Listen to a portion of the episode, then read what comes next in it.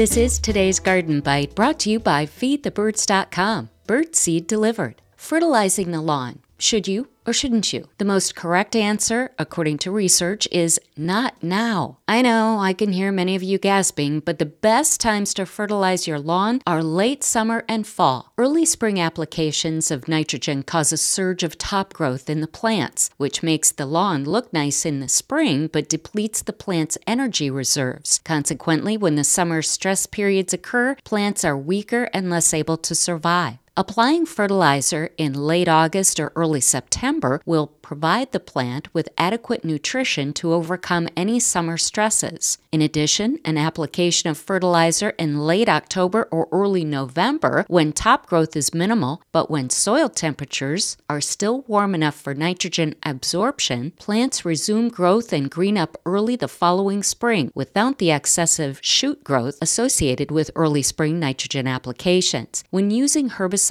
try not to buy ones that have fertilizer in them. When fertilizing lawns, especially with quick release nutrients, it's important to consider the weather and turf grass conditions to achieve maximum effectiveness. Ideal conditions include a cool day with a good rainfall or watering immediately following the fertilizer application. It'll wash the fertilizer off the leaves and into the soil. I have more information on gardenbite.com.